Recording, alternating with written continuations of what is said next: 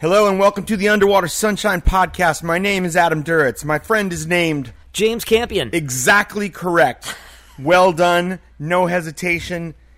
It's like you knew the answer ahead of time. 52 of these, and I finally got it right. Is this 52? It, 51. 51. 51. 51. See, I, don't, I got that wrong. Right on, man.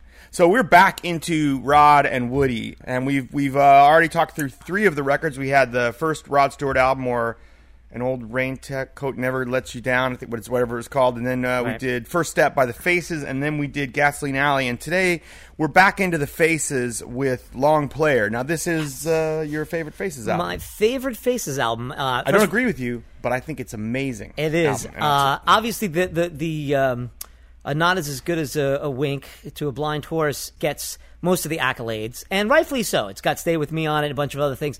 I love Long Player because it's the most complete. If if you were to ask me to introduce a Faces record or what the Faces did well. One of the things, and I was talking about this with Adam prior to when we when we started, is that I love the album Coast to Coast, which is a live record of theirs that came out either after the band broke up or right around that time. But it was from like the early 70s, which I love. I would play that because they were a fantastic live band. But this record has ballads on there that will inform the next Rod Stewart record. Every picture tell tells a story. We're going to dive deep into that. And I believe it has the Lucy kind of fun country and everything that went into the first record. So it's a great bridge to the opening statement by the Faces and then one that would make them the most famous, at least as far as the record is concerned. I hear what you're saying, and for a lot of their career, one of the things about the Faces is that they is that they are re- reputed for a lot of years to be a better live band than on record. And one of the things this record has is several live tracks, which are spectacular. They Um, really are. and we're going to play one of those today. And I, I think that's all true, and it's why up to this point I find this to be a much better record than First Step because the writing's better. But the thing that happens for me with the next album when they finally get around to is not as is as good as a wink dot dot dot to a blind horse is that Glyn Johns comes on and he's just done Get Back with the Beatles, which is a disaster, but he's there to record while this chaos is going on, Right. Which allows him to deal with all the stuff going on with this band at times, Right. Uh, but he also had just finished Who's Next, and I think he had a really good idea for how to uh, record a band. But we'll get to that when we get to that record. Yeah, I was going to say sonically, without a doubt, you'll see a progression in these records. And Glyn Johns, of course, famously working with the Who r- prior to that. But interestingly enough, his work with acoustics, because you talk about the acoustic guitar and how it's used in the Rod Stewart stuff, and as well as some of the Faces stuff. Uh, he would go on to to produce and work with the Eagles in their nascent time, and they just found his overly controlling way, the way George Martin did with the Beatles, to be too much for them. And then they went in another direction. But what he did for the Faces, the Eagles might not have needed. They were old road cats who really knew how to do. The Faces needed to be corralled, and they needed to be to get that live sound to be forced into the. And what he did with the stereo, everything you're saying is what absolutely albums true. does he do with the Eagles? I think he did the first record, but then they fired. oh, fired early him. stuff, really. Yeah, early. yeah. Oh, wow. I mean, because he does things that it, it, what it does is it makes the grooves happen in ways like from the very beginning of. Well, we'll get to that when we get to "Is Not as Good as Wink." Uh, like, not as nothing against Long Player, which I think is spectacular, and the playing on this record.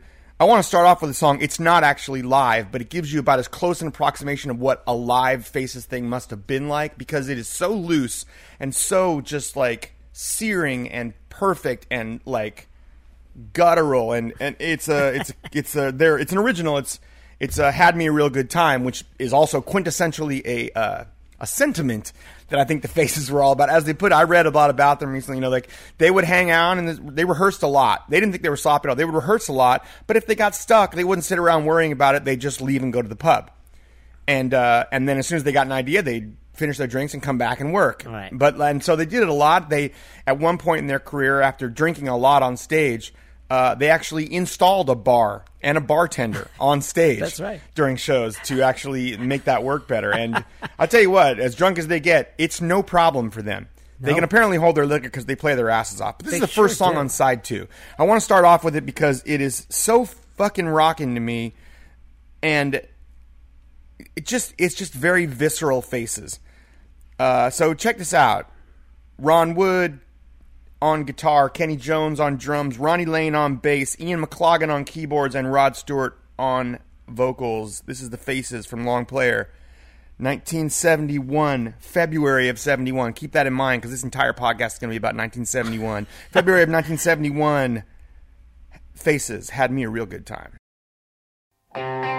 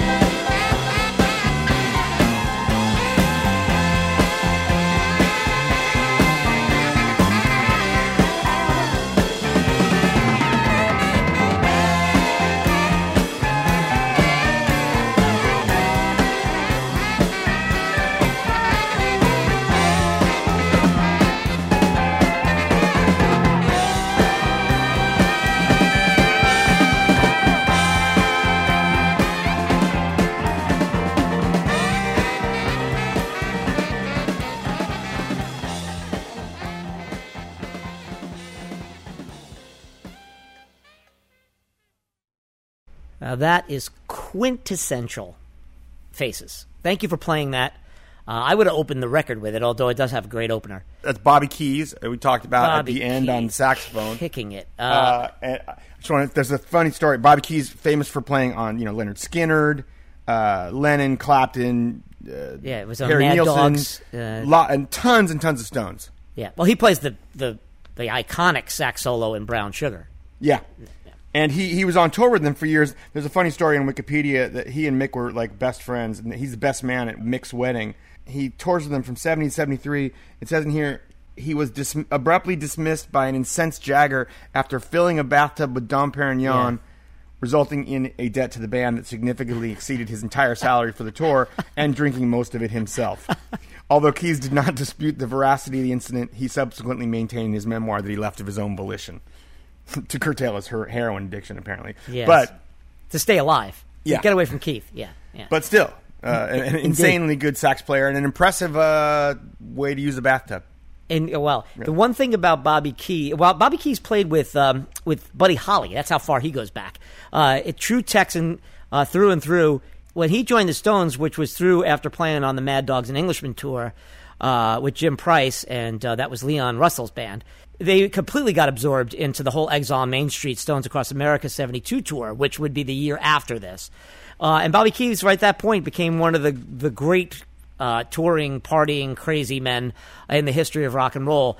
And what he adds to that song, what he adds to this record, which I said is, is I believe, the most complete record of them because they do several ballads. One, I believe, is Rod Stewart's finest ballad, and that's a bold statement, but I'm going to stick with it. We'll play it very soon, if not next. But they also have this, which is the raucous, raucous live greatness of what they do here. You know, it just gets loose, it falls apart, it comes back in, and I just we're not going to do too much lyrical stuff with the faces, but just two stanzas here, if I may. Dancing madly round the room, yeah, singing loudly, sorta out of tune. Was escorted by a friendly slag round the dot dot dot back wandered c- c- cross ellipses, missed my step, and I fell on the floor. Said one word and was asked to leave. Kind of wish I was dead. and this is the persona that Rod Stewart really in the early days. I think that's what we're getting across with these podcasts. Rod Stewart later on was a jet setting sex symbol, pop artist, massive star. He was one of the guys that the punk movement looked at and was like, "Oh God, look at these guys with their planes and their giant, you know, uh, hotel rooms and the girls all over the place." But there was a time when Rod Stewart was a punk. He was this smelly. There's songs that you will play today where he talks about how he smells and he's lost and he's got nowhere to go and he's drunk and he's he's getting thrown out of bars and he can't finish sentences. And this is the kind of thing that worked with the Faces, but he brings it also into his solo work. That kind of wet, droppy, drippy dog, lost, and it made girls love him and it made guys want to hang out with him. And I love that. He's a lad. He's a lad. But I mean, it's very much how they all were at the time. I mean, they talked about. Uh, I mean, it, it is a group of guys. I mean, this song is uh, what Ronnie Lane, Rod Stewart, and Ron Wood wrote it. Um, you know, and they're well, one of the things to talk about is like you know, previous to this, you know, when he's in Jeff Beck group, he's still very very shy. He's singing from behind amps at times. You know, he's not Good point. Coming, he starts to come into his own on his first solo record, and then in the, he really fits in with the Faces, and they are a band, and it's and very much a band, and their identity as a band is very important to all of them because they've come out of a really terrible situation where they were a band, the Small Faces, you know, three of them, and then one day at the height of their success, their lead singer, lead guitar player, well, you know, songwriter, walked in and said, "This is great. I'm out of here. I'm starting a band with Peter Frampton," and left to start Humble Pie. Yeah. You know, uh, and they Steve were Marriott. devastated. You know, Yeah. they were.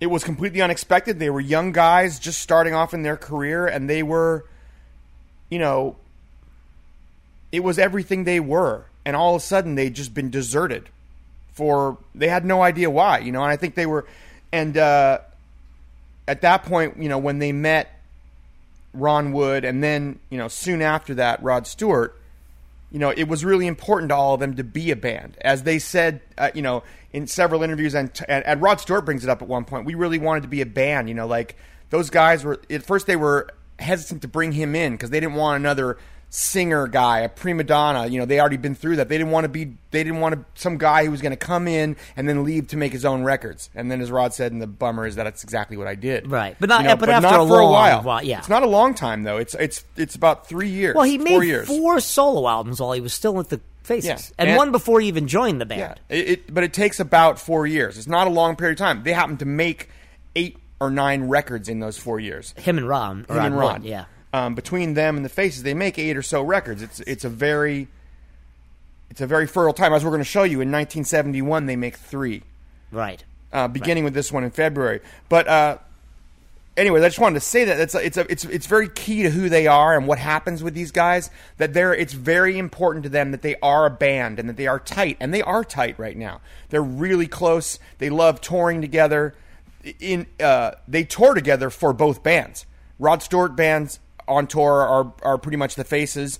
The faces on tour are obviously the faces. And they play Rod Stewart songs, and he'll sing Faces songs. It's all intertwined. it's very intertwined. And good point that you make there that he was very he was very shy and very kind of lost. And Ron Wood brought him in and gave him direction. Uh, He became a lead singer. He became a frontman with the Faces. And I would say every bit as good. And this is you know almost you know, it's sacrilege to say it, and I love Mick Jagger, but you look at those faces, he is fronting that band, he's shaking it, he's wearing these wild outfits, he's he's getting in there with Ron Wood doing the Keith Mick thing. He really did come into his own, and and uh, and which would make him later on a very big star.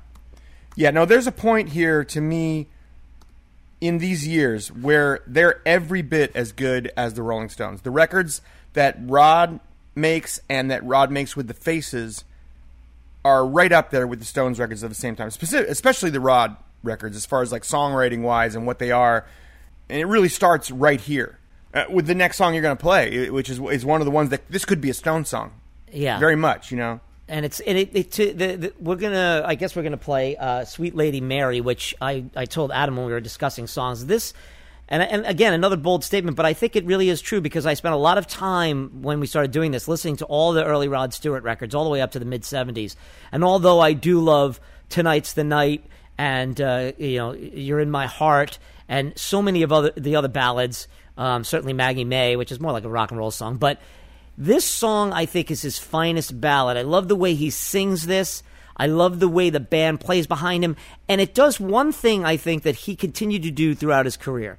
And that is he's singing, and the guitar pl- player is playing the melody with him. And then later on, playing the harmony with him. So he's singing along with it.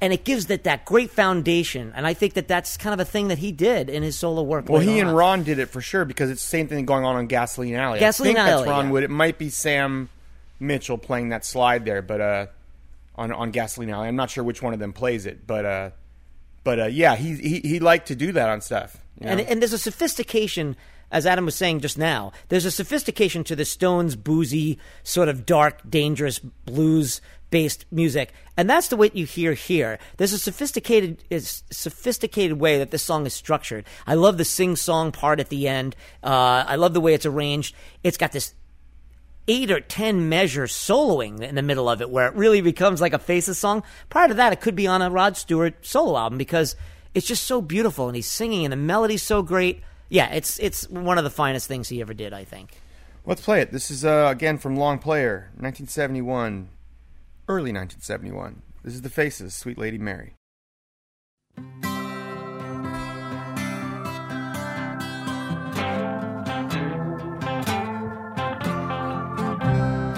Sweet Lady Mary has to rest her. Wakes in the morning with her breakfast in bed. I tried to help her, but I did not know how. I tried to love her, but it's all nothing left to comfort me except a sunny day. Steal away, steal away over the stones along the dusty old road. With every footstep, one more tale is told with every turn and one more side to see. Sweet Lady Mary's seen the last of me. A lesson is learned. I never come this way again. I'll steal away.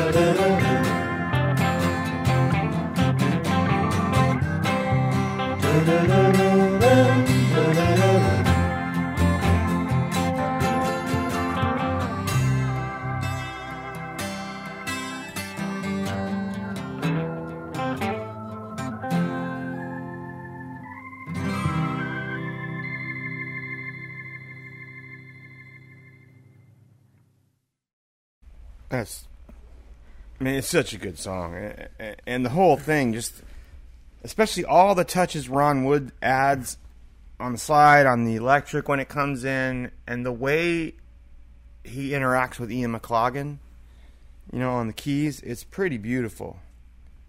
Yeah, we talked a little bit in the last podcast about how the band influenced so many bands uh, of this era, and um, certainly the Faces. And you hear it there, the the way the Hammond is used, specifically on the coda, But yeah, you're right. There's that that ten, like I said, about a ten measure uh, part in the middle where it's just this cool back and forth between Ronnie and uh, Ian McLagan, who would both later on join the Rolling Stones. One as an official member, the other one as a keyboard player, but and played for years in the late '70s, early '80s, throughout the '80s.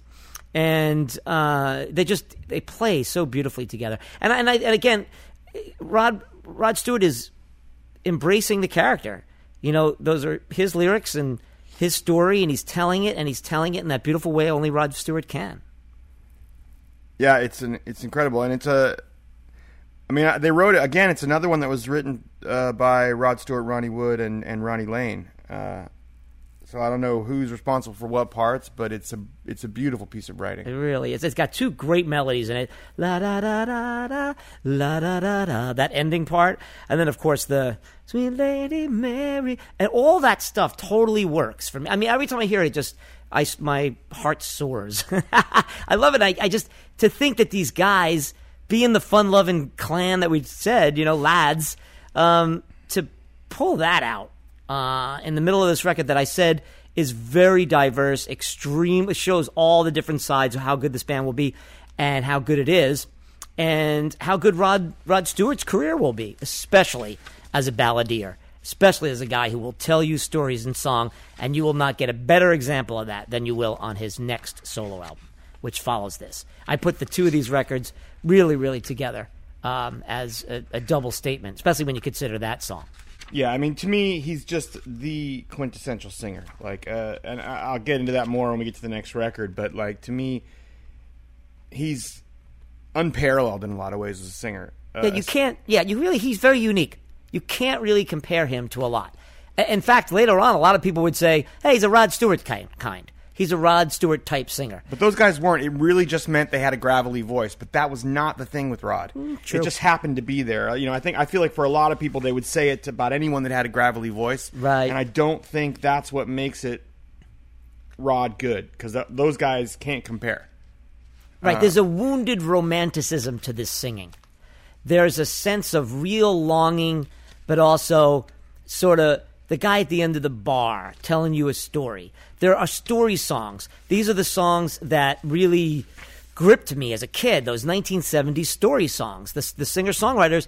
And this guy is every bit as good as those uh, guys out there telling their stories, but doing it in a band construct and also doing it as a, as I said, as a kick ass lead singer. Yeah, I mean, I also just think he's a better. His phrasing is in a completely different way. His phrasing is is Sinatra level. He is so good. He sings these songs. I don't want to talk about too much of this right now because it's really important on the next record. But he does things with vocals that other guys don't do because of his phrasing. It's just so spectacular.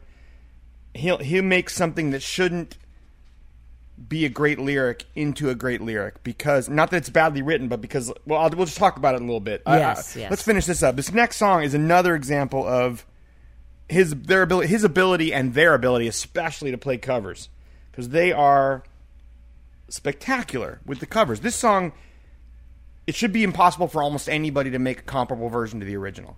especially since the live version that later on became a hit for Paul McCartney, and we're talking about Maybe I'm Amazed, which we broached in the last podcast. It's so good that they used the live version of it for this record. As Adam mentioned earlier, there are two, maybe even three. I think there's at least two live cuts on this. But this thing is so good. And you could clearly say, at the end on the fade, he says, We're just warming up. So it's early in the set that they do this. And it's got all the elements that, that McCartney made on his original first album, which is just McCartney, Paul McCartney in, in a Scottish, you know, cabin as the Beatles are breaking up. And then later on in the 70s, mid 70s, it becomes a bigger hit because Paul makes it this rousing big, but the faces do it first. Two years after it's recorded and, and put out, or a year after, excuse year, me. a year. A year Yeah. after. He, he, they are doing ballsy, great. The other thing, too, is this is an ex- excellent example of why this is a band. Ronnie Lane, who had an excellent voice, we played him uh, singing lead last week in Stone. He sings the first verse, and he does it honor. And then Rod comes in for the chorus. Well, And they do the choruses just- together. Boy, they do them together, but Yeah. the way Rod takes over and the way he sings it, you start to feel now Uh, he has one foot in soul and one foot in rock and roll. He, it's almost like Otis Redding.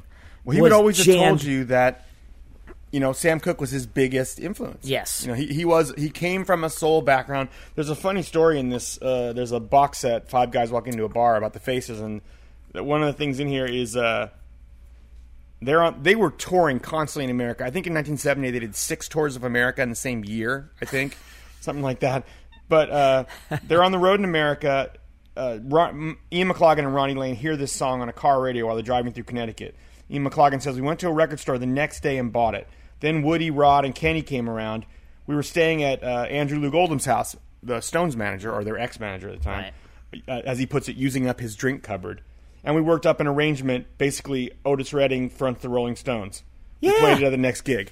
Yeah, that's what that's- McLagan calls. it. He says basically Otis Redding fronts the Redding, Rolling Stones, and we played it at the next gig. That's cool. I never read that, but I, I, you listen to Rod Stewart here. He is channeling Otis Redding, circa 67, 68, the guttural way, the bluesy. It's as soulful, it's as urban, it's as American as Rod Stewart gets. And listen to the faces, as you were just saying. I mean, They, they definitely take it to they they give it some rock. They take it to all these dramatic heights that the original version doesn't. That it's funny in a way because then uh, McCartney kind of covers them back. They're covering McCartney, but That's a few years point. later with Wings when he's doing those big tours, and that's the one that made the hit. he's that song. covering the faces covering him but this is recorded just a few blocks from here quite honestly and it's only it's, it's uh, november 10th 1970 when this concert happened at the fillmore east just a few blocks from here.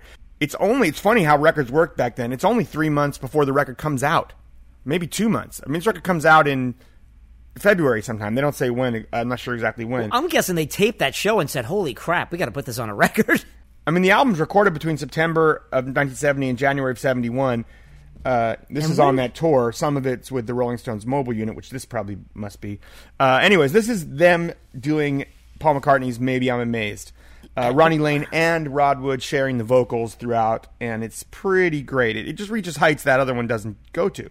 I, I agree, but it does have that great keyboard that kicks in that really jerks you back into you know McLagan's like Wurlitzer Electric, whatever that is kicks right in. there. Yeah. I just wanted to make this point.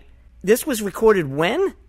November 10th, 1970. Okay, so the the the McCartney album came out April seventeenth, nineteen seventy. Right, so like they're they're literally on tour in America. they're in the car. This isn't the first time they played it, probably, but like he says, they're in the car. Him and uh. Ian McLagan and Ronnie Lane hear it. Uh, they go and buy it the next day. They find a record store in Connecticut and buy it the next day, and they play it at the next gig. That's fantastic. They work they work up a, a version that afternoon at Andrew Loog Oldham's house, and they play it the next day. And this is you know sometime a few months later, probably. But anyways, this is uh, the Faces. Maybe I'm amazed. All right, here's one you may well know, you may not know it, and if you don't know it, I really don't know where you've been. So you should know the tune. Here we go.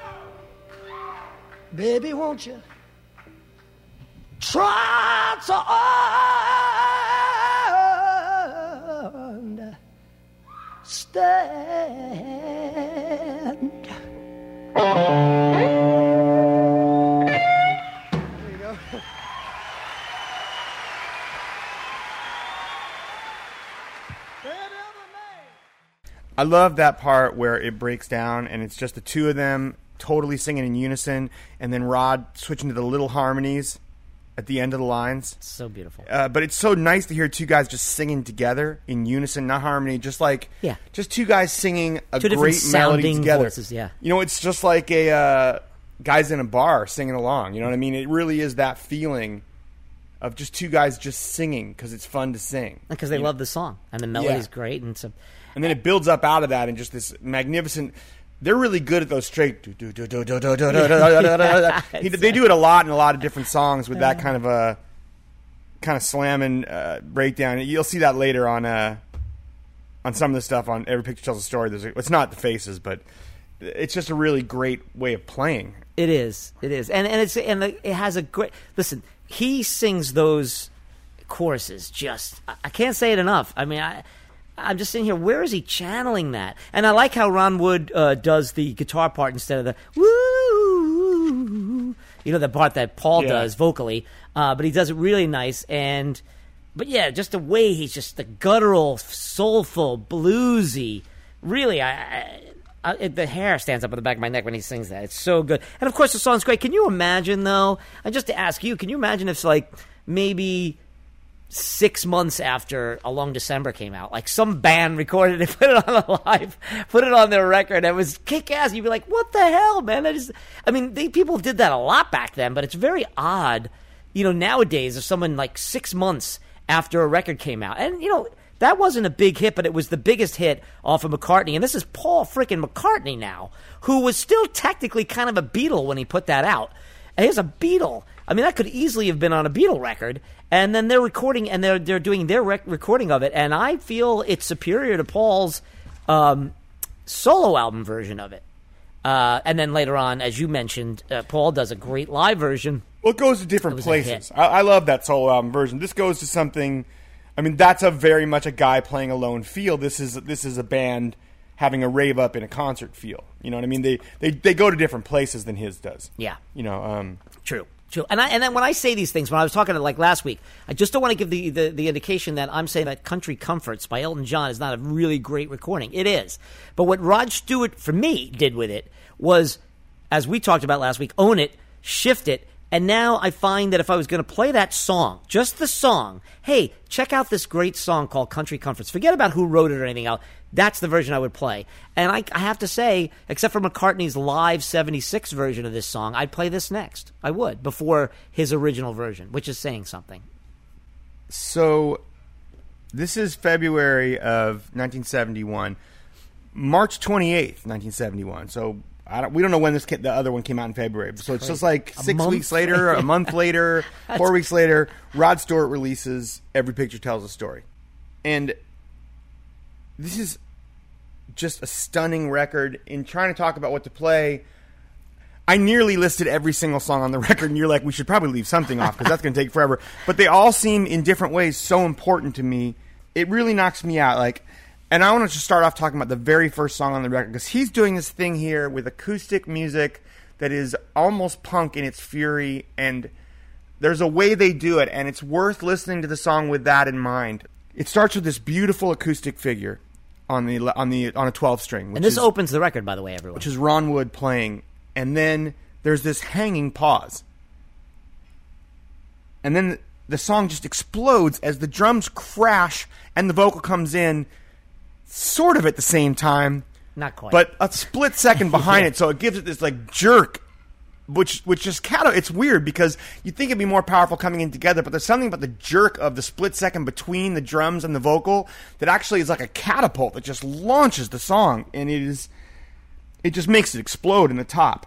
Um, it's a weird song. It's mostly driven by 12 string acoustic, bass, and drums. And boy, what bass and drums. I mean, Mickey Waller is beating the living shit out of the drums, and he, he mostly leaves the hi hat open, which makes it sound sloppy, but it's not sloppy. The bass and the guitar are Ron Wood. and there is some electric that comes in at key moments, but it is mainly driven by that acoustic. It doesn't come in for a while though. Um, Ron plays the guitar and the bass, and it's fucking incredible. This bass is like this driving, farting fountain of melody and propulsion. And I, I was reading things about this over the last week or two. It literally sounds like this, like a. It just, it's just got so much drive and melody in yeah. it because there's no lead guitar in the middle. It's the bass playing it, Right. And there's acoustic, Which he's on done already for him. Which he's and- done for Eddie on and the he- last and they they really make it work on this record. Uh, and I've heard people, I read people talking about the bass on this and Maggie May, both of which are Ron Wood, who's playing almost everything on Maggie May, Right. Uh, and on this, uh, and they're talking about how many clams there are in it, and this is a perfect example to me of people who just do not understand how music works. Uh, I mean, there maybe there are clams, there probably are, but I have never noticed. Please explain they- to the audience what a clam is. a mistake. A, a note that's the wrong note. And maybe they're there. They probably are. I have never noticed them because they do not matter. Nope. Like, it is almost impossible to And by the compose way- anything as searing as this bass part. And by the way, it belongs. If there's clams, it belongs in this song. This song, at from the very opening, like you said, no producer today would allow that to tumble in the way it does, but it works so beautifully. It introduces the album so wonderfully, and just the first line: "Spent time feeling inti- inferior, standing in front of my mirror." is just what I told you that persona of I'm just some goofball from the streets. I don't know what the hell I'm doing. Okay, let's give this a shot, which is just so endearing and so charming. And the record is so sloppy and but as you've mentioned in the past, so well arranged and very smartly put together to give it that balls without just throwing turning up an amp and jamming it. It's got the balls of a of a of a rock and roll tune without having to inundate you with volume. it is one of the most rocking pieces of music ever recorded, in my mind. And the electric guitar doesn't come in for three and a half minutes.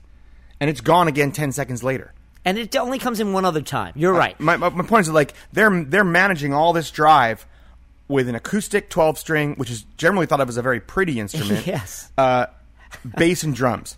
I, would. I, it's really cool how he does the drums. We studied this a lot when we were doing. Uh, it was the sound we were trying to recreate for parts of uh, "You Can't Count on Me." Leaving the hi hat open, playing a simple kit. We mic'd the drums from across the room right. so that you got the sound of the whole kit and you got the sort of mess of it, but that like you really got the smack of it. And we didn't use many close up mics on it at all. Um, That's what that does sound like. It sounds like a lot of room in there. it's what we were trying to do on the big, the loud parts of that song was just like a kind of like approximate this this sound. And I want you to notice too. This is what I was talking about about Rod as a singer. There's a lot of stuff in this that doesn't rhyme. Uh, very the, mo- almost if there are rhymes at all, they're interior in the lines. Spend some time feeling inferior, standing in front of my mirror, comb my hair in a thousand ways, but I came out looking just the same. Kind of rhymes. Daddy said, Son, you better see the world. I wouldn't blame you if you wanted to leave. But remember one thing don't lose your head to a woman that'll spend your bread, so I got out. Paris was a place you could hide, hide Yeah. away if you felt you didn't fit in. French police wouldn't give me no peace. They claimed I was a nasty person. Down along the left bank, mind of my own, was knocked down by a human stampede. Got arrested for inciting a peaceful riot when all I wanted was a cup of tea. There are interior rhymes in these lines, but not much rhyme, and it doesn't matter because he sings it with such. He makes the rhythm of the lines match. He makes the rhythms and the timings rhyme, and where there are interior rhymes, he snaps them out at you, so they do have an effect. But rhyme is one of the things that helps a song work. It ties our mind back to it. And when you take it out, you really have to deliver it as a singer. And that's one of the things he does. You'd never think about the fact that a lot of these lines don't rhyme. It's true on this and it's true on Maggie May that he can write this. It frees him in the way he wants to write too, because he just, he doesn't need to rhyme at the end of the lines because he knows he's good enough as a singer to pull it off. And you have to be. You have to make your phrasing, your rhythm, something's got to echo the line before. And he makes it work without the easiness of rhymes. Rhymes can be great, and they're not easy to write. It's to be great songwriting, but his singing is a part of his writing on that because he can trust that he can pull it off. Not every singer could. I've heard covers of this song that are terrible because This- they they can't make the would. lack of rhymes work. And the way he's singing this is like a preacher. He's pre- when he sings those last lines. So I got out, or like I was accused. You know, it's, it's almost like sweet Jesus. You know, testify. Can I get a witness? That's what he's saying. Like after he sings his verse, and if I But there's no false uh, No. aping the preacher thing in it. No. It's actually he's doing That's it like my that, interpretation. talking and singing, but he's it's all in his voice. No question. He's singing the shit out of this. Also, if I a tip of the cap to Margaret Bell, who is I looked her up because I've always loved her singing on this. Was a Scottish folk uh, blues singer. She sings on the second and third verses of this, I believe, and the two of them, I I can't imagine. I believe this must have been live. It had to be one take. There's parts in there where she just kind of grasps for air and they leave it in there like he goes "Ugh," or something you, you could hear it in the in the in the song it's just like so I, again i say it's a structured sloppiness to it that is you will hear throughout this entire record this is why when i judge how wonderful records are. How how I judge them is does it have an excellent opener? Does the first side back in the day when that mattered end with a song that makes you wanna flip it over? Does the second side kick you back in for the final three or four or five songs? And then does it have a great close? And this record has all of those things. I mean, and there are some keyboards, I think, but most of this song, it's just Ron Wood and Mickey Waller. And you'll hear Mickey Waller. We played him on some of Gasoline Alley. He goes throughout this record. He he was the drummer in the Jeff Beck group for a while. This, none of this works without these drums. They're they're completely idiosyncratic. They're And on Maggie May too. yeah, yeah, it's and it's him. It's all him. Yeah. Uh, all over this record. There's a little bit of Ronnie Lane on one song, and we'll get to that. But this is mostly Mickey Waller, and it is some of my favorite drumming ever done on these records is the Mickey Waller stuff. I, I love it so much. But think about all those things we were talking about. Think about the bass. Think about the way the melody on the bass works and dominates the song. The fact that they only use this uh, acoustic 12 string out on the side, and then how that bass and the drums drive the entire song. That the guitar, the electric only comes in a few places, and it's not used to accentuate a chorus or something. For one thing, because there is no chorus. But Uh, right. Except for the end when they do the every picture tells a story, don't it? I guess, you know, the and they album. just amazing thing with the breakdown in the middle, and you'll see it. Uh, Anyways, I'm, we're just gonna play it. This oh yeah, the, and that's where opening she comes song. in. She is beautiful in that. This yes. is every picture tells a story where he is reinventing what is folk music and what is rock and roll because the instrumentation is mostly what you would use in a folk song, but this ain't a folk song. I mean, they called it folk rock because there's not at the time because there weren't many electric guitars, but this is not folk rock. This is fucking blistering music. And it's completely innovative. And, and this is what I mean, Ron Wood and Rod Stewart are doing here is inventing a new way to play. Well, either they're inventing a new way to play folk music or they're inventing a new way to play rock and roll. Whatever they're doing, they're mixing the two things in a way that is completely original. And and this song in particular, it is a rocket. And check it out. Especially at the very beginning. Beautiful acoustic 12 string and then a pause and then this we're off and running uh, that starts the song. It's so fucking awesome. Yeah, it's true. Every picture tells a story. Enjoy.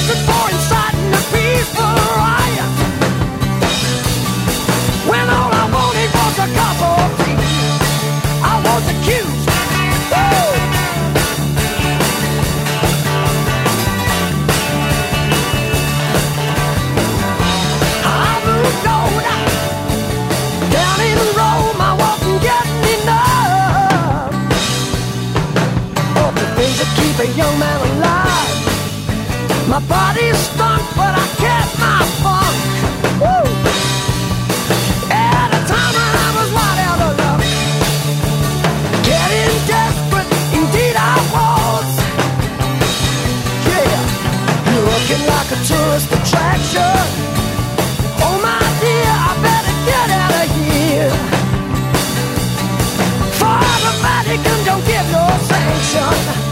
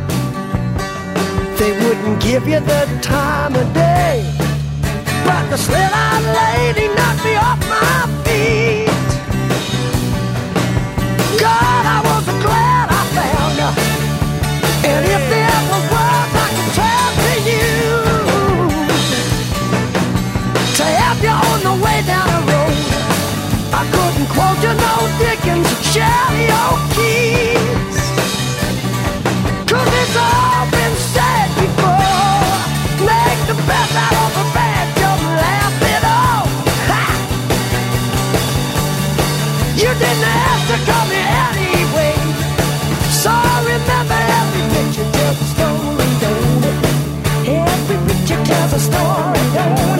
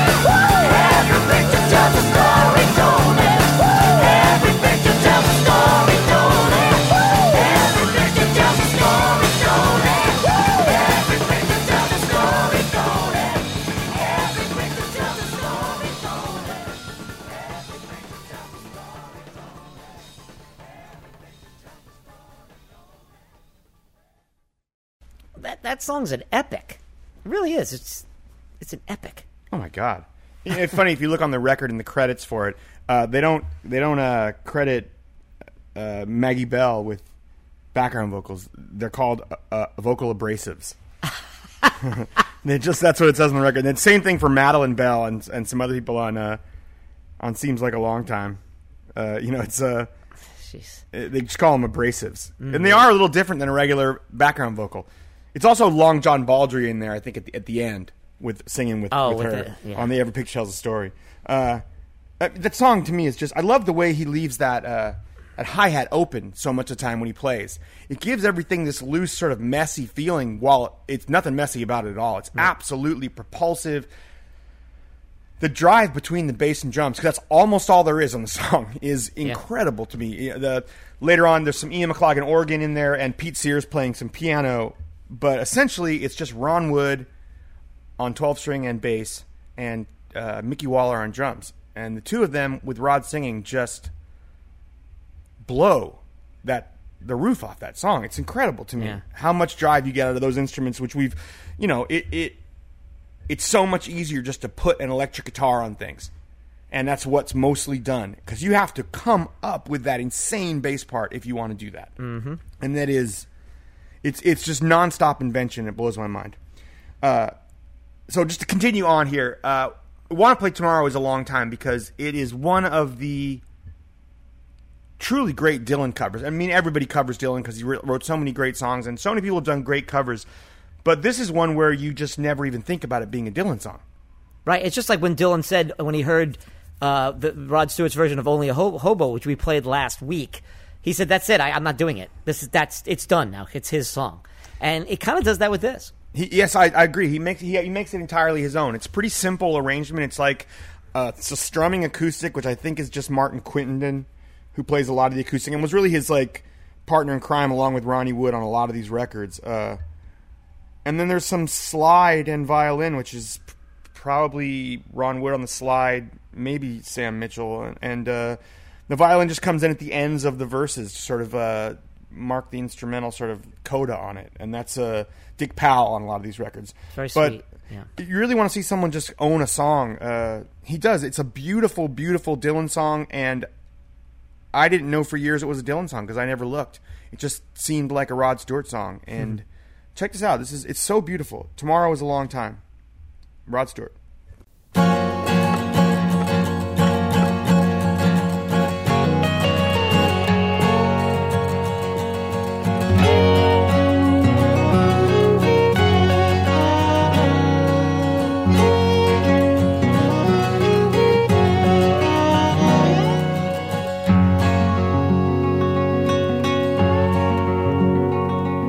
Today was not an endless highway, if tonight was not a crooked trail, if tomorrow wasn't such a long time, then lonesome would mean nothing to you at all. Ah, but only if my own true love is waiting. Yes, and if I could hear her heart a softly pounding, only if she were lying by me, would I rest in my bed once again. I can't see my reflection in the mirror. I can't speak the sounds that show no pain. I can hear the echoes of my footsteps and can remember the sound of my own name. Ah, but only if my own true love is waiting.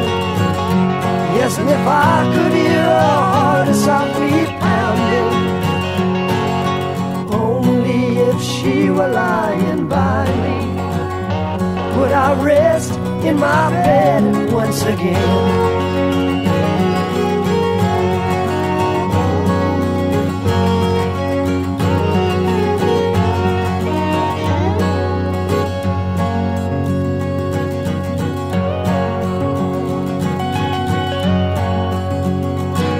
There's beauty in the silver singing river.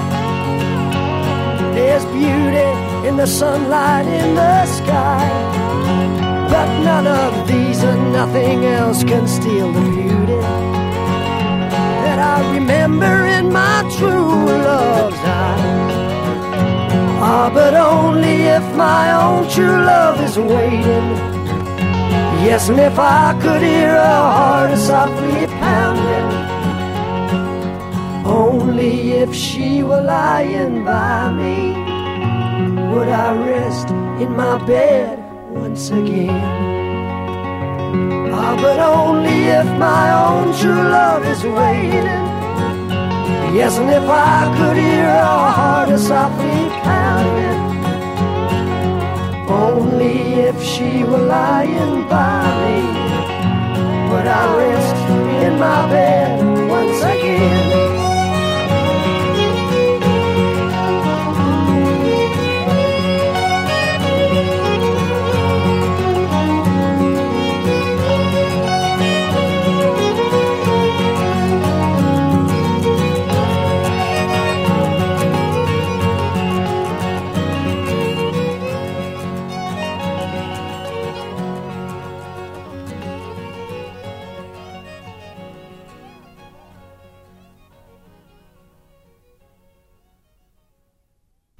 One of the reasons that they take such ownership of the song is because they've really got a sound at this point that they're working with this this rearrangement of folk sounds, the way they're panning things, you know, the way the acoustic is on the left and then the electric and the slide come in on the right, uh, the way he sings his own abrasives on that song in a way. Uh, there really is a very clear and unique and distinct tone to stuff on this record, which is part of what I mean. It's not just the spec. That's a great vocal, but but it's also just that there's a real vibe here.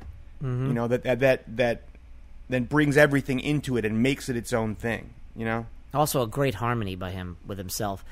Uh, it's like an echoed back there harmony he does on the courses. That's mean- what I meant by his own abrasives. Yeah, Like, yeah. you know, he's, he's kind of singing it the same way she does in a way. It's just Yeah. it's, it's in the back and it's kind of like rub rubbing on his vocal. It seems it's unison for a second and then it rubs off it. Yes. it's not dissimilar to what he does on maybe I'm amazed against Ronnie Lane's vocal. Right, he just You know? jumps off and does a harmony at the last line, Yeah. and uh, I mean that's as folky as folk gets.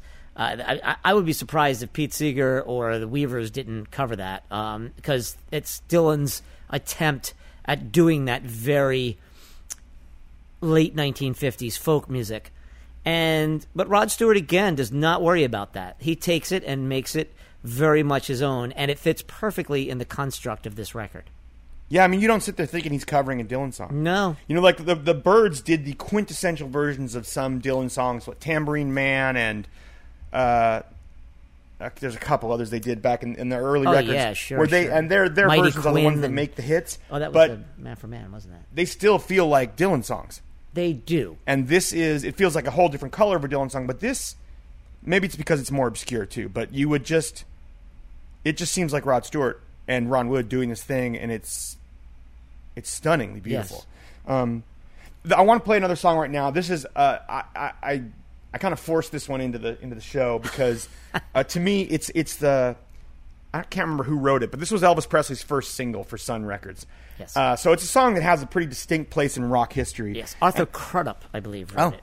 that's right.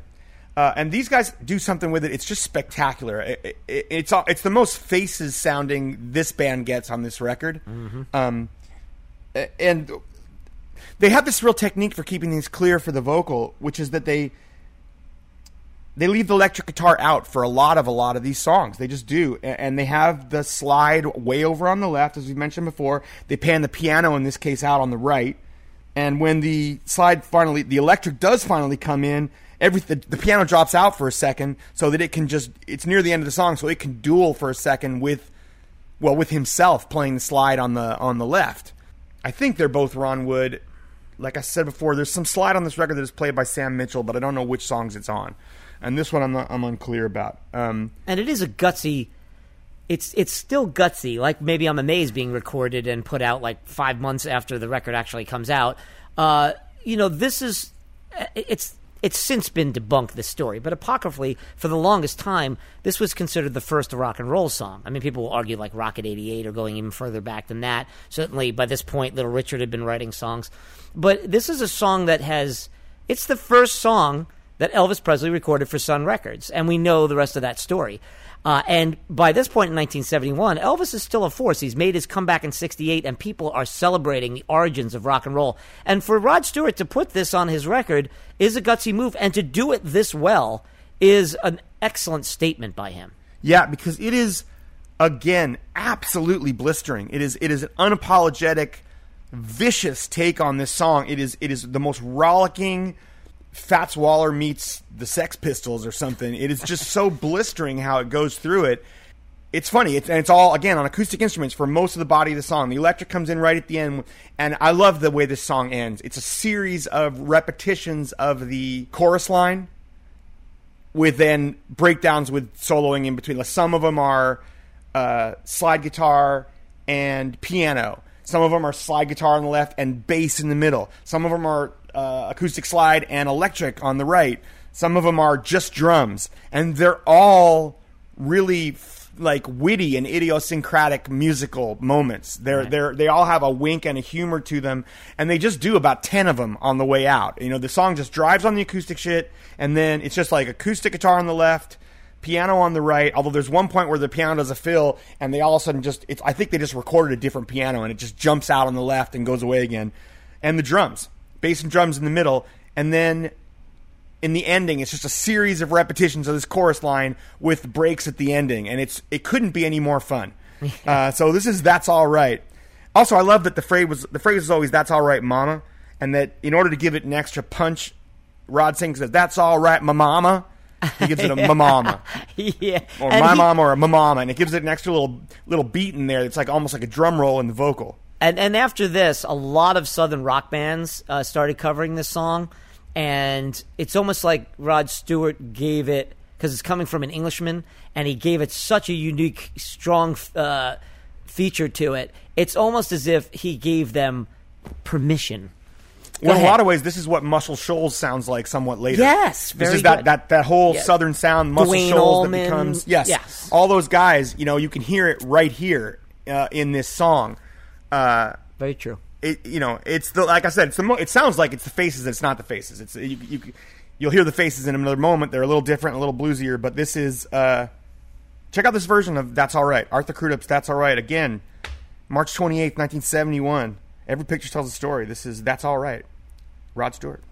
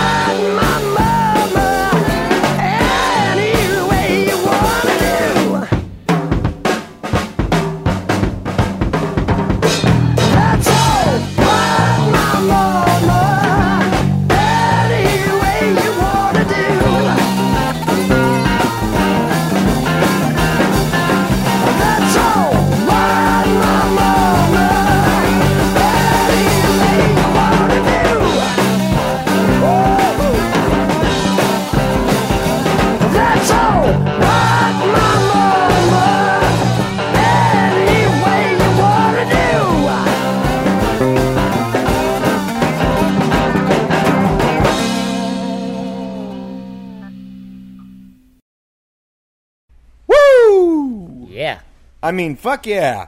That that whole outro, I, I love that outro so much that I love the thing they do. The electric guitar has not been in the whole song, and then at the moment it comes in, the piano drops out, but so do the drums. And they do that fill with just the two guitars, electric on the right, acoustic uh, like slide on the left, and they go at each other, and then the whole and then the drums come back in. The whole outro is just repetitions of "That's all right, Mama," any way you want to do, and then whoever. It's a bass on one.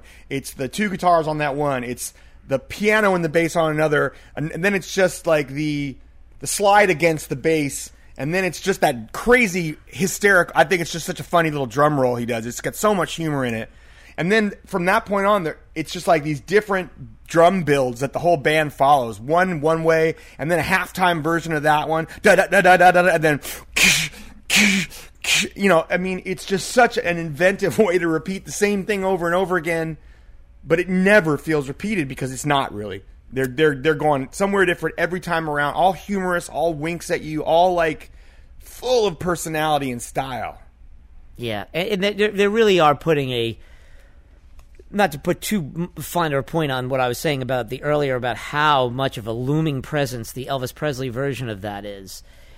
It's they're just completely going away from it. They're going and making it their. We've said this a million times about Rod Stewart, but this band is just doing it, and this is sort of a precursor to what they do on "Stay with Me," the famous Yes. breaks, um, and it really does reek of a, of a Faces song. You know, I didn't remember this was on this record, and I would have said if you would have played this to me cold, I would have said, "Well, this this is what Faces album is this on?"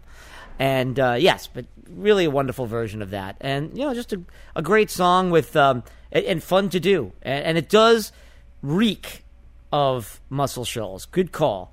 It You know, has that thing- style. uh, about those all those breaks and everything. It's easy to because he's the one we think of as the musician to give a lot of the credit to Ron Wood, but in reading in the Faces uh, box set, there's a quote. They're talking about "Stay with Me," which is we'll get into later on a Faces record, not as good as a wink. But Ron Wood says, "I had the structure of the song, but Rod knew where the breakdowns would be, how to shuffle the parts, verse here, the build up, chorus there, interlude, back to verse." The jump in tempo at the end, Wood notes, was standard Faces procedure. Most of our songs would started in one groove, built up energy, and then finished in double time. We'd go woo, and then until the song blew up or burst. Right. You know, I mean, uh, it's funny he says that because I do think these records are all they're credited as produced by Rod. So you would think at that point the arrangements, a lot of what's going into it is him. Right. Um, and that he and would they're very distinctive from the faces. They are, and and it, because he's in both bands, and so is Ron. Uh, they know that they want to do something different. Like they have to. It's kind of the same. It, there's a lot of overlapping, but they have to give a Rod Stewart album its flavor, and this one does. This is a, and that's a great departure from what he does mainly on this record, which is very s- strategically arranged folk rock. Uh, that's Muscle Shoals bluesy country rock. Uh, but if you listen, listen to like Maggie May, Mandolin Wind, uh, Reason to Believe, uh, the um, the first song, Every Picture Tells a Story, they have they're they're rooted in sort of a folk thing. And then he comes at this, and then the Temptations cover later on from a different angle. Yeah. He's hitting all the things he's really good at, which is why this is the Rod Stewart album. and he is a he is such a great arranger. But I want to get on because the big hit that everyone knows off this record is, of course, Maggie May. It's his first big hit. It changes his life. It changes everything for all these people. Uh, but that's not actually the first single. The funny thing is, the first single was a cover of a Tim Hardin song, "Find a Reason to Believe." Which a million people have covered. and it's a beautiful song. I think this is Danny Thompson playing the upright bass on it. Uh, when we get to the Richard Thompson podcast, we're going to do. Danny Thompson plays a lot with Richard Thompson. Uh, he's a founding member of Pentangle with Bert Jansch and John Renbourn. But check this out. This is Reason to Believe, and then we'll explain to you afterwards what actually happens and how Rod Stewart becomes a huge star. but this is Tim Hardin song. Find a reason to believe.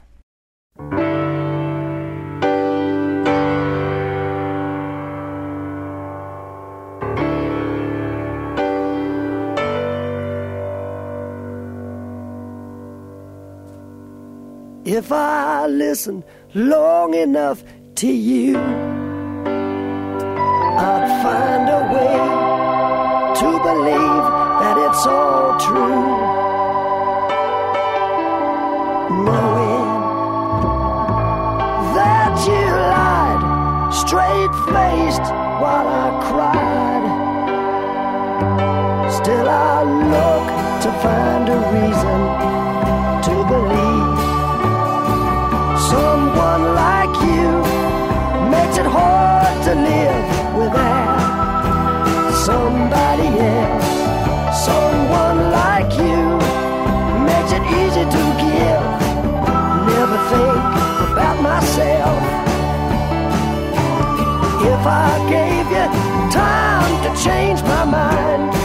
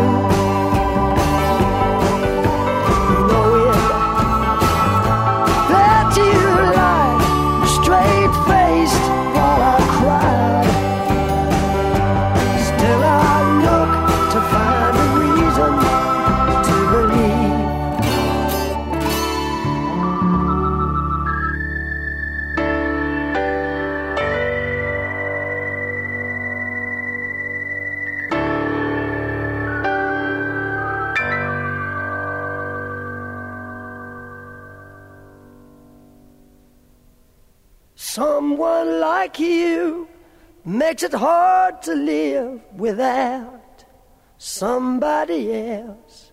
Someone like you makes it easy to give. Never think about myself.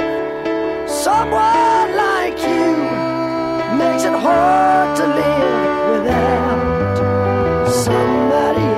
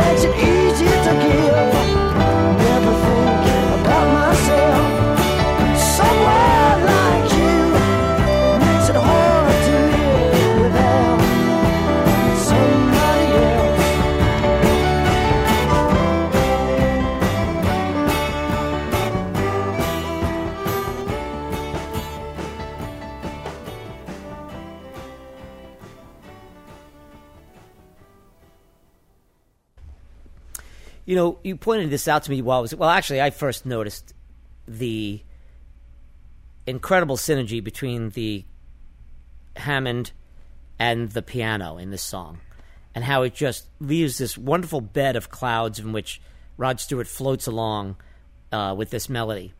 Uh, it's just really a huge part of the way this song is arranged, and it, for some reason, and I've heard it a million times, just now it just kind of came out. It just I, I was just really impressed by what those guys are doing there to allow Rod to do what he does, and it becomes ever more prevalent when he when everything drops out, and then it's just him, and then everything comes flows back in. It's it's great. Speaking of what we were saying before, it's a great way to arrange that song. Yeah, and you, and they leave holes for him to do that several times in the song. Everything stops and the vocal brings it all back in. Uh, it's a fantastic song. Um, really is. I just want a quick uh, aside here. Uh, we are leaving Mandolin Wind out of this podcast, uh, but but I don't want you to think that I don't think it. I think it's a spectacular piece of songwriting, and I love the song. Uh, we have a slight disagreement on that part, but we also have too many songs, so it, it, it was a good idea. we needed to leave something out. It was hard to go. I, I, I at first said maybe we should leave out the the the Crudup up song, but I think that gives a that's so uh, so much of a departure from what's going on in this record. I just said, and I like Mandolin Wind. I just don't think it's as good personally as all the other ones that I just mentioned. The Dylan cover, Reason to Believe, uh, the Every Picture Tells a Story, and Maggie May. I don't disagree with you there. That's the only thing. It's like to me, if we're going to list the top five, that would come in fifth. We had to let something go. We can't play the whole. We're practically playing the whole record, and but it's worth it to play the whole record because there's so many nuances to this thing. And if you're going to do a story, if you're going to do podcasts with tributes to early Rod Stewart, where he's building a foundation of a career that has spanned four decades plus and made him a huge star in the 1970s and 80s and 90s, it begins right here. So what we were talking about is this was actually the first single that the record company sent out was Reason to Believe. And what happened was somebody flipped the 45 over. Because on the other side of the 45 was another song. And that song changed everything. It was his first number one hit. It's a massive hit.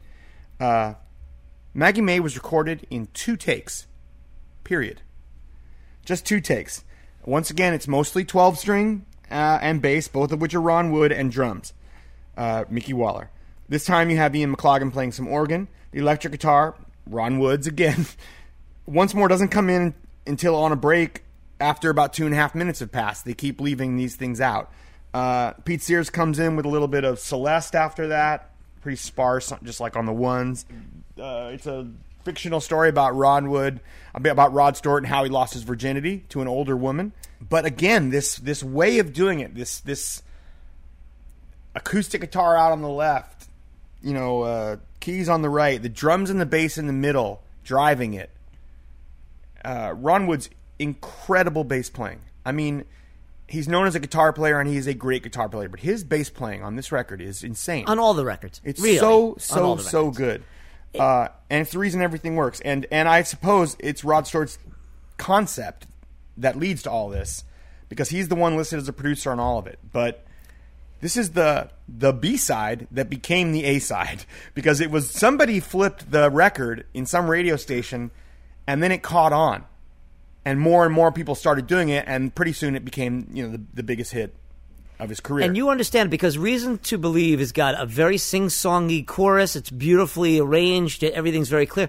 This song, two takes, as Adam mentioned, was is but this song, no one knew it at the time, is the quintessential Rod Stewart song. He's bringing in that character again, the lovable loser who just got suckered into some. I don't know how I got here, but I'm just enjoying myself, and I guess I'll just be going back to school after I've just been bounced around and abused by this older woman. And when he sings things like, Oh, Maggie, I couldn't have tried. It's just him again beseeching. It's him just being damaged and romantically just sort of damaged. He's having a great He's time. having, but that's the other thing. If I may, if I may, there's an undercurrent of wonderful wink, wink. Yeah, I was abused, but man, that was a lot of fun. If you're going to be abused, be abused this way. And I must make this point. Everyone knows it. Everyone's heard it. But the breakdown of the mandolin and guitars there at that one point before it goes into the coda is one of my favorite things on any record ever. And I'm not one of those people who run around saying Maggie May, Maggie May. I've got m- way more. I mean, I love, uh, you know, Lady Mary from from the the um, the Faces record more than this song, but. This and the beginning part, which they almost never play on the radio, that little old English sort of sounds a little bit like. That's because it's not part of the song. Well, what is it? That's not part of this song. That's why. Is it called something? That's why they don't something play it because that's the, actually the song Henry. Uh, it, it, got there's two things in this record that got sort of uh, the end of That's All Right goes straight into Amazing Grace, but they were originally two separate songs. And that is definitely Sam Mitchell playing the slide on Amazing Grace. Which is, a, by the way, which is an instrumental, right? No, it's uh, Does he? Sing Oh, maybe it? it is an No, no, no. I you're right. I think she, he sings one verse of Yeah. it. Uh, and yeah. this song, Martin Quittenden, the classical guitar player who plays a lot of acoustics on these records in some places, he So it's an old English standard. he he wrote that. No, Henry is a piece he wrote. It's 30 about 25 seconds long. And then on later versions of the record, it got just sort of like appended onto the beginning of Maggie May as an intro. But it's not the intro to Maggie May. The intro to Maggie May is that dun, dun, dun, dun, dun, Right, dun, right. dun, dun. That's interesting because when I first heard that record, because I've heard it with that opening, right? We all did on the radio, on AM radio when you were a kid. I can't say all of us, but all of us from back growing up in the 70s. But when I heard it on the record proper, probably I want to say in college, maybe late, maybe last couple of years of high school, I heard that and I thought, oh man, why do they always leave that off? It's kind of neat. It's a sep- It's actually a separate song, depending on when your version of the record, or in this case, the CD came from, because that would lead you to have it as one track on your MP3. Uh, it is either there or not. And it's I probably on to this. i- in my case, it was appended to it, but I actually stuck it into GarageBand a while ago and snipped off that and snipped off the Amazing Grace part to make them separate tracks because they, They were originally separate, tracks. Yeah, so I Um, apologize for that, but thanks for pointing that out because I had no idea. I thought that was supposed to be part of it, and then they just took it off because you know in AM radio it's a hit. They're not going to play thirty seconds of some, you know. It was actually an instrumental interlude right before Maggie May. and it works by the way. Oh no, it works great. But uh, this is how Maggie May goes without it, because that works too. It did, and it does.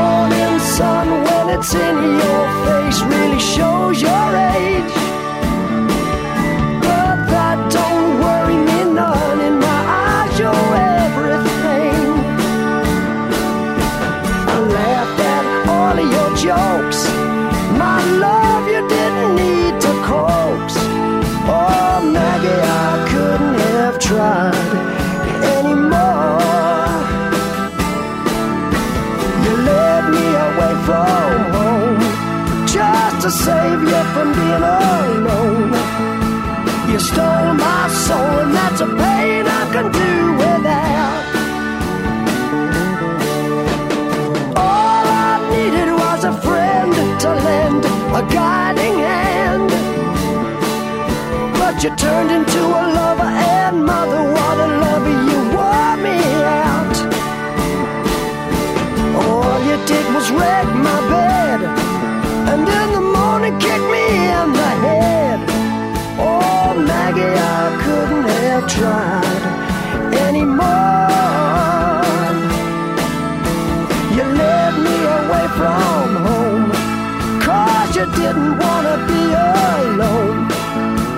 You stole my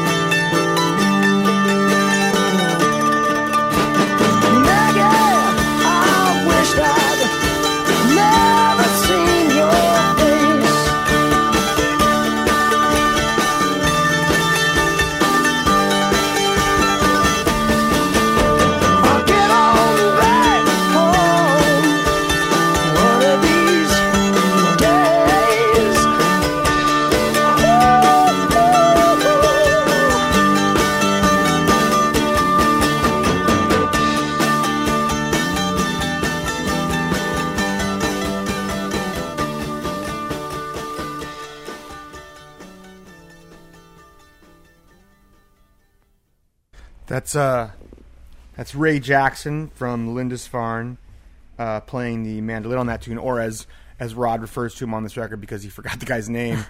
Mandolins by that guy from Lindisfarne. I think on the last podcast I said it was that guy from Pentangle, but it's actually it was uh, I was confusing uh, Still, it's that guy. Danny Thompson with with uh, Ray Jackson. Danny Thompson, who gets credited for playing upright bass on the album, is that guy from Pentangle. Yes. Ray Jackson, who doesn't get credit, is that guy from Lindisfarne. And and that whole ending there that I lauded prior to playing it is just a whole other melody. I mean, you can write a song around da na na na na na na na na na. You know, I just love that. You know, it's just a whole other thing that happens, and then he comes in for that last. You know, oh Maggie, you know, I wish I'd never seen your face. I love that. The whole thing is really great. It's a great story, and he tells it again. This is an album filled with storytelling, and he does it so well. He does it so well. But he ends up. Is this last thing you're going to play the last thing on the record? no, the last thing on the record is actually Reason to Believe. This is the second to last thing Oh, on the okay. record. For some reason, I always uh, uh, thought this was the last track on the album. But we should just play it because it's going to lead right into the other one, and uh, it's going to lead right into the next record because this is the song on the record where all of the. I mean, Ian McLagan's on a bunch of stuff. Obviously, so is Ron Wood. Uh, but this song is straight up the Faces playing on a Rod Stewart record. And it sounds like it. Yeah, it's a it's a Temptation song. Uh, you know, uh, Norman Whitfield and Barrett Strong. No, no, I'm sorry. It's uh, Norman Whitfield and Eddie Holland wrote this one, and Cornelius Grant. So half of Holland Dozier Holland, half of Whit, uh, Barrett Strong, half, half of Whitfield Strong. Right. Uh, Great song. and uh, yeah, it's a fantastic song called "I'm Losing You," but it is quintessential Faces, and you'll hear the difference between it. This is a rave up with the Faces on it. The other one, uh, "That's All Right," was the Rod, the band in Rod Stewart. Um, so it's a little different. This this one is back to Kenny Jones on drums, Ronnie Lane on bass, Ian McLagan on the keys, Ron Wood and Rod Stewart. A whole lot of slide guitar by Ron Wood here. This is "I'm Losing You" or "I Know I'm Losing You." It's the last thing we're going to play you off. Every picture tells a story, and then we're going to get to the Faces. So check this out.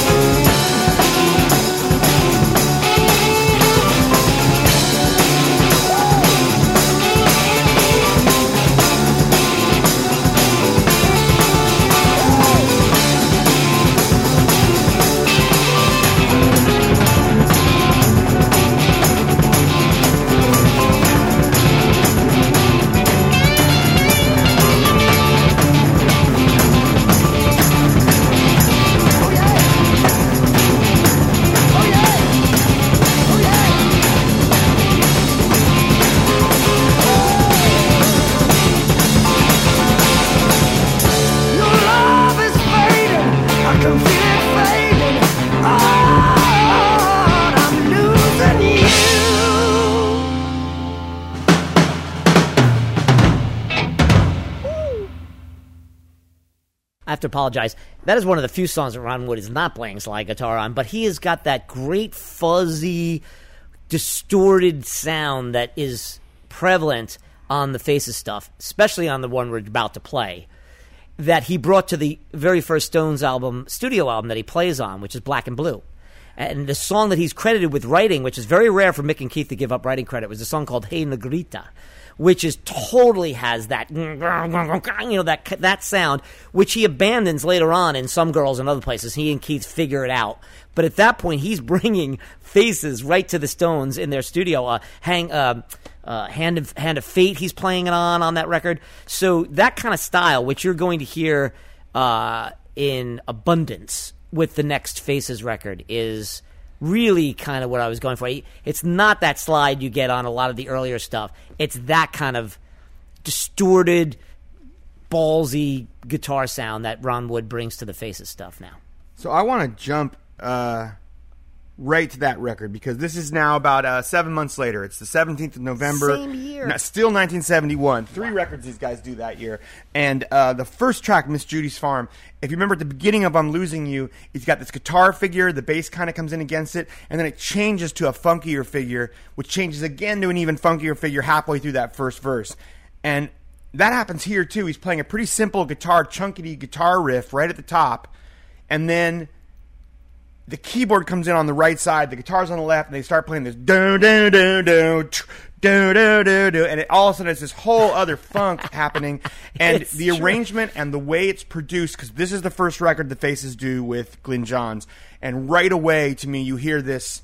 There's a way he's panning, a way he's mixing, a way it's going down that is you're able to hear things in a way you haven't heard before, and it make it brings out some of the funk in what they're doing. And I think you notice it right away on this song, Miss Judy's Farm. Like right off the bat, you can hear that little more complicated arrangement. Instead of just doing it and going around and rocking the shit out of it, they they lead you in with one figure and then immediately switch to a different funkier one. This is the first song off of Not As As Good As a Wink, dot dot dot, to a blind horse. This is the Faces, Miss Judy's Farm.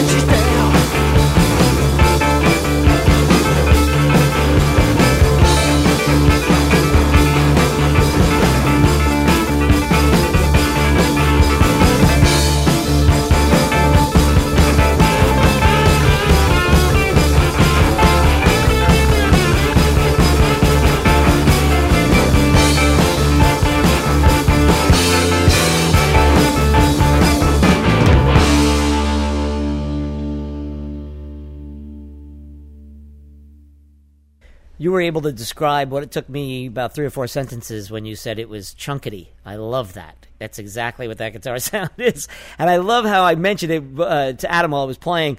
The uh, he almost goes into like this pinball wizard thing at the end where everybody just drops out and then it cuts back and it's like a bluesy kind of riff. That is everything. Again, we've said this a few times, and the quintessential uh, Faces song is on this record, but that is as close as it comes because it's got it all in there. You know, the keyboards driving along, the drums filling and banging along, and of course Ron Wood with the chunky guitar, and then you know Rod is just belting over it in that soulful bluesy uh, rock and roll voice. It's just a great way to open the record, and you could tell immediately the sonic difference between this and Long Player and the first record. No, no question about it. Which will does he produce Ooh La La as well? I think he does. I'm not entirely sure. I'll I know- tell you in two seconds. There was some yes, kind he does. He does. He does. Yeah, there's, there was some kind of fallout between him and Rod because Rod uh, was not a big fan of Ooh La La later on. We'll get to that better. But he, he felt like this was the last great uh, Faces record. And um, there's many reasons why he would think that because it, they were really at the top of their game here. He had just put out a huge record, and they're following it up with a really representative record of his singing and their playing. Well, uh, and they, and it goes, I think, believe straight to number one too. It's it, it really does benefit from his success right here because the faces, you know, at at this point, I think it seems like a great thing to all of them that Rod had all that success because it, the faces, it's the it's the biggest record I think they have happens right here as well, and. uh there's a lot of good that comes from Glyn Johns being with them. I, I think it enables you to hear a little more of the arrangement and the complexity, the things that they had been capturing live in their innovations and in their improvisation, but they hadn't necessarily been getting down on the record tracks. They get it down on the tracks on this record. They don't need to put live tracks on this record because they nail the the studio tracks. Uh, the next track, the second track on the record, is a Ronnie Lane Ian McLagan song called "You're So Rude." I mean, it's a really funny song in a lot of ways. It's like he's talking to a girl about how much my mom loves you. She says you're great. She loves the clothes you wear. She says to bring you home next Sunday to meet the family. Oh, look, nobody's home. I wonder where they all went. They must have gone to see my aunt, you know. So he like talks her into coming over the house. He's like, well, you know, just take your coat. Let me take your coat. Take off your shoes. Try the sofa. He's hitting on the girl, and it's getting dark. We'll miss the bus. Oh, it's only eight. Well, I'm not taking any chances. Wait a minute. Why'd they come back so soon? He says, straighten your dress. You're really looking a mess. I'll wet my socks. Pretend we just got caught in the rain. Oh, you're so rude is the end of the song. And it's a funny little, little, uh, sexy song about him seducing a girl that he brings home when the family's out. But it's also, it's a, it's just as funky as that one. And it's also a great vocal by him. And having, finally having a producer on there, you know, he doesn't have quite the trustworthy voice that Ron Wood does, but he is a good singer. And having Glyn Johns there really helps because as a producer, he knows how to get the vocal, and they get the vocal that works for this song. You catch all of his humor. You're not just noticing that he's not as good a singer as Rod Stewart. It doesn't matter in this case. On You're So Rude, they nail it because he knows just how to get Ronnie Lane's voice, and what you get is all the winks in the song and all the humor in the song, and he sings it great. It's a tough act to follow, following Miss Judy's Farm at the lead off to a record, but You're So Rude totally nails it. Check this out. This is this is uh, Ian McLagan and Ronnie Lane song with Ronnie Lane singing the leads. This is You're So Rude.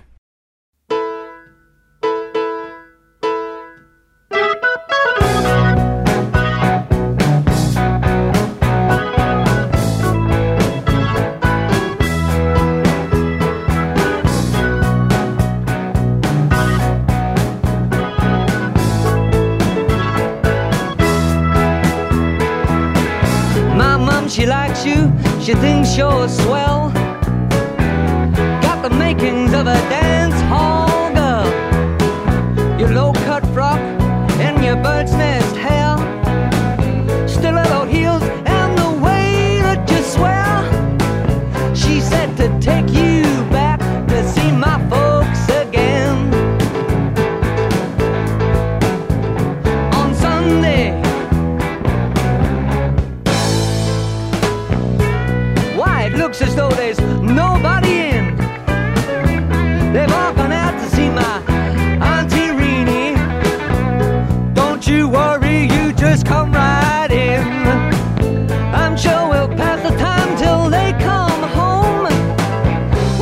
Take your coat.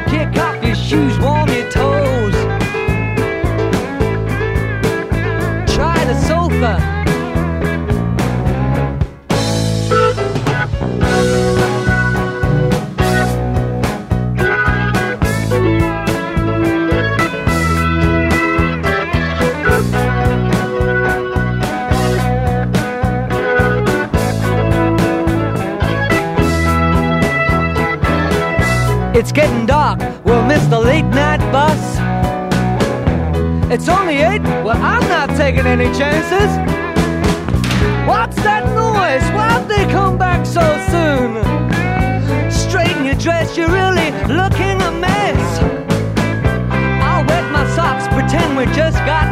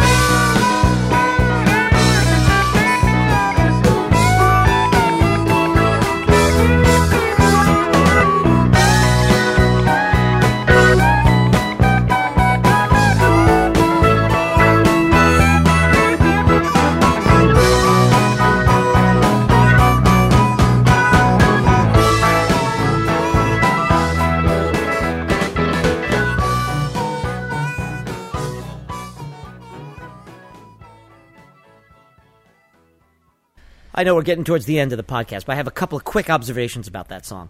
The first one is it's what the English would call taking the piss uh, out of a situation. And of course, it feeds into that lovable loser, oh, I tried to get, I can't catch a break kind of thing that Rod Stewart has going. And it reminds me very much of what Bob Ezrin did with Alice Cooper in the early days. It- That's what Alice told me one time when I interviewed him. He goes, "We had all these songs where I just can't get the girl. I can't work it out. I I had a chance to make money, and then I fall into a mud pu- puddle. It was that kind of thing that I think that works really well in that song. And because who's playing the harmonica on that? Must be Rod, huh?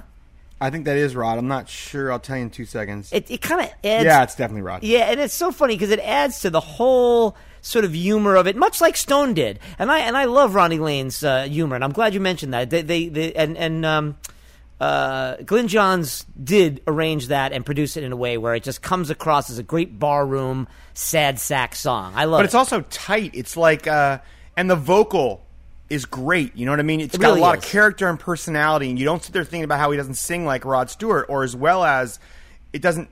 You know, he's got he's got him to really give a great Ronnie Lane vocal there. and it's all him. There's no Rod Stewart in there. No, no, it's a and it's a great vocal. It's it's not it's not Rod Stewart, but you're not sitting there thinking about how he's not a good singer. It's it's a really good vocal. It's re- it captures everything you want in that song, and the track itself reminds me of Booker T and the MGs or something. It's so funk, or the meters. It's got that. Yeah. bow, Yeah. bow, bow. Could be. Steve Cropper on guitar in a way. You know, it's got that. That funk and that sort of like, I wish I could think of who else it's reminding me of. Kind of Leon Russell at times, a Yeah. little bit. Yeah. The tone of it, or Yeah, or uh, Dr. John. yeah, and in the same way, kind of some of the uh, the Randy Newman songs that are written like that, Yes. but, but not necessarily played by him. You know, it's got that that real tight keyboard that Ian McLagan's playing. Yes. It's, that- and then the funky bass drums off of it with the Yeah, kind of like what Three Dog Night would. Yeah, with what Three Dog Night did with uh, Mama Told Me Not to Right, Come. exactly. It's a lot like that, you know. Yeah. So the next one we want to play is the quintessential Faces hit. It's their it's the one big hit really they ever had. I think you know. Yeah, it's the one you'll hear on rock radio forever. and it's it's great. And it, this is the one I, we were talking about earlier when I was quoting that thing that Ron Wood said about how he had the the chords, but it was Rod who knew when to do the verse, when to do the breakdown, when to do how to put the whole structure of it together and make it interesting. You know, And he op- they open it up with the way it ends. It opens up with that furious sort of double time guitar part, and then it eases, much like Judy's, eases back into the funk of the song and gets him to tell his story in the morning. But before that, it's like, and then they kick into that outro, which everyone gets the solo, which is just so great. as he said that like they they, they like to do as Ron Wood said, we like to like halfway through every song, we like to just stop and then go double time. And as far as see how fast we could go out. And it's, he said it was problematic a few times when they were like really high and really doing a lot of speed. They would try and play "Stay with Me," and, and Rod couldn't get the words out because they were going too fast. Um. I read that in there somewhere too. Is, you know that was a problem with a lot of cocaine going on in the '70s. A band that liked to change tempos could get in a lot of trouble. Um, but let's just play it for you because I mean we've we've talked enough about what a lot of these guys do. I feel like we can just play you some of these songs. I, this song it's called "Stay with Me." I mean, ass. It it does. It completely fucking kicks ass. It's got everything that the previous two songs had, but quite honestly, it does both of it. It does it a little better. Uh, it's an amazing song, and it's the quintessential song by this band. Maybe their highest, the apex of what they could do and did do. Yeah. in this in this quintet. And as Rod said before, maybe I'm amazed. If you haven't heard this song, wh- where you been? this is uh, still from nod as good as a wink to a blind horse. This is the faces. Stay with me.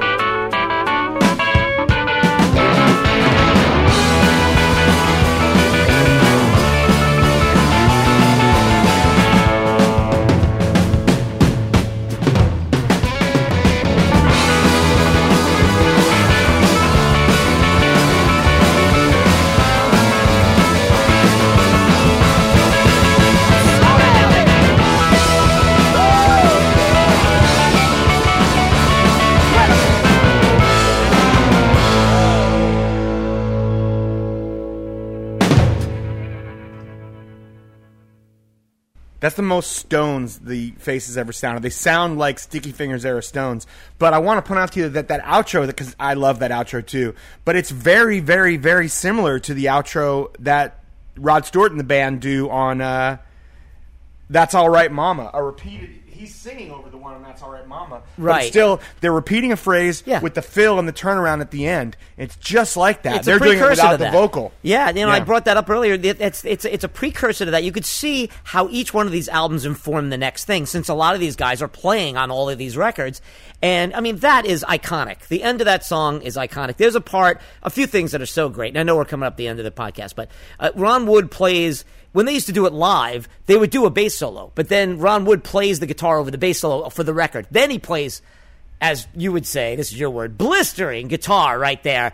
Then when the keyboard comes in and he plays it, the the, the descending notes. Yeah. When and then he goes yeah. dun dun dun dun. dun. It's so cool. It sounds like a horn section, amazing. And then you know the drum fill, like you said. It really reminds me of the of the.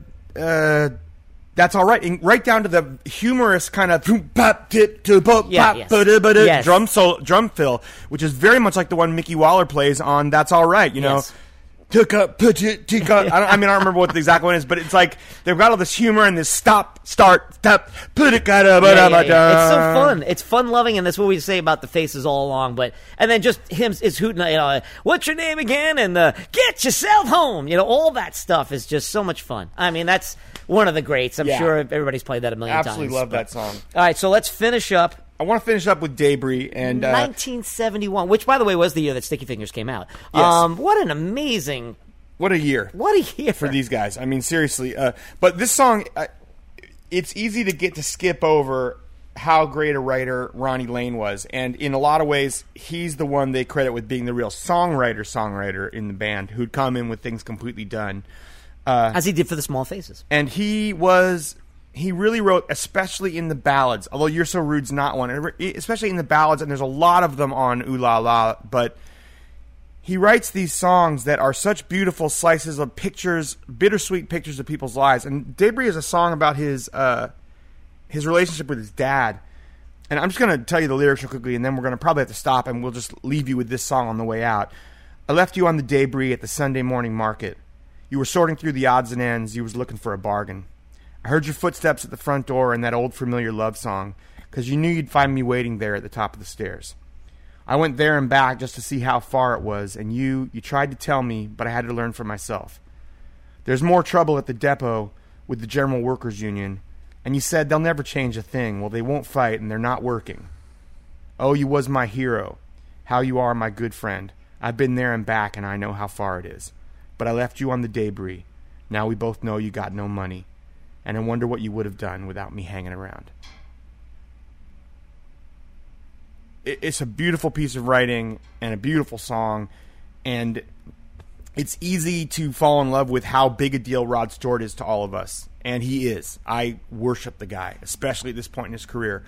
But the faces were great because they had five guys, And Rod Stewart. You know, well, including Rod Stewart. That's what I'm they saying. were Like really that's Rod a Stewart band. plus, for, you know, yes, of and course. and Ronnie Lane is a great writer, and what the problem is that Rod Stewart gets really big, and I don't mean to say he gets big headed at all, but he's he gets a huge after And after a while, it becomes Rod Stewart in the faces. They start well, announcing them. they do way. not call themselves. They don't that. wanna do it, but that's The- what the- But became. they'll show up at places and it'll say Rod Stewart in the faces, and they're you know like they would send people down early to take that off of signs. Right. Not the. It was very embarrassing for Rod, who didn't like that. They were a band, Right. But Agreed. the fact that he's become so big means that a lot of it is direct. A lot of the attention is directed at him, and it's harder and harder for Ronnie Lane to get this, his songs in, and the strain of that starts to show after this. Yeah. Um, not so much on this record where they're all still completely all in. In 1971,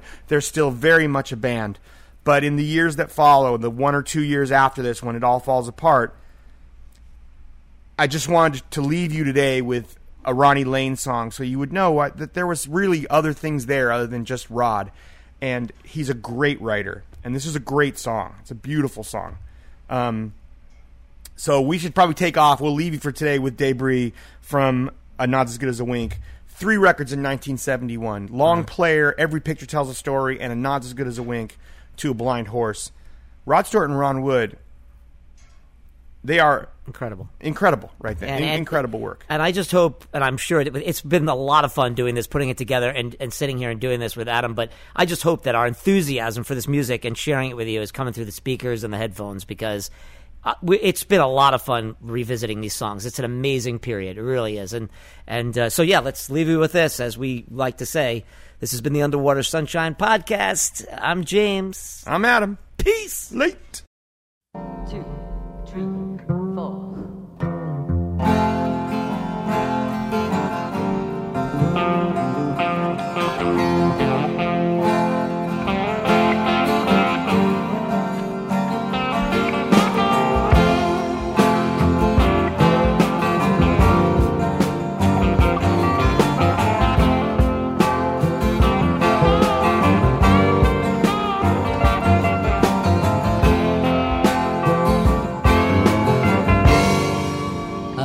you on the debris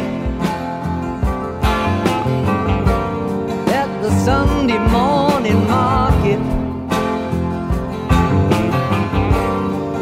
You were sorting through the odds and ends. You was looking for a bargain. I heard your footsteps at the front door. In that old familiar love song. Cause you knew you'd find me waiting there at the top of the stairs.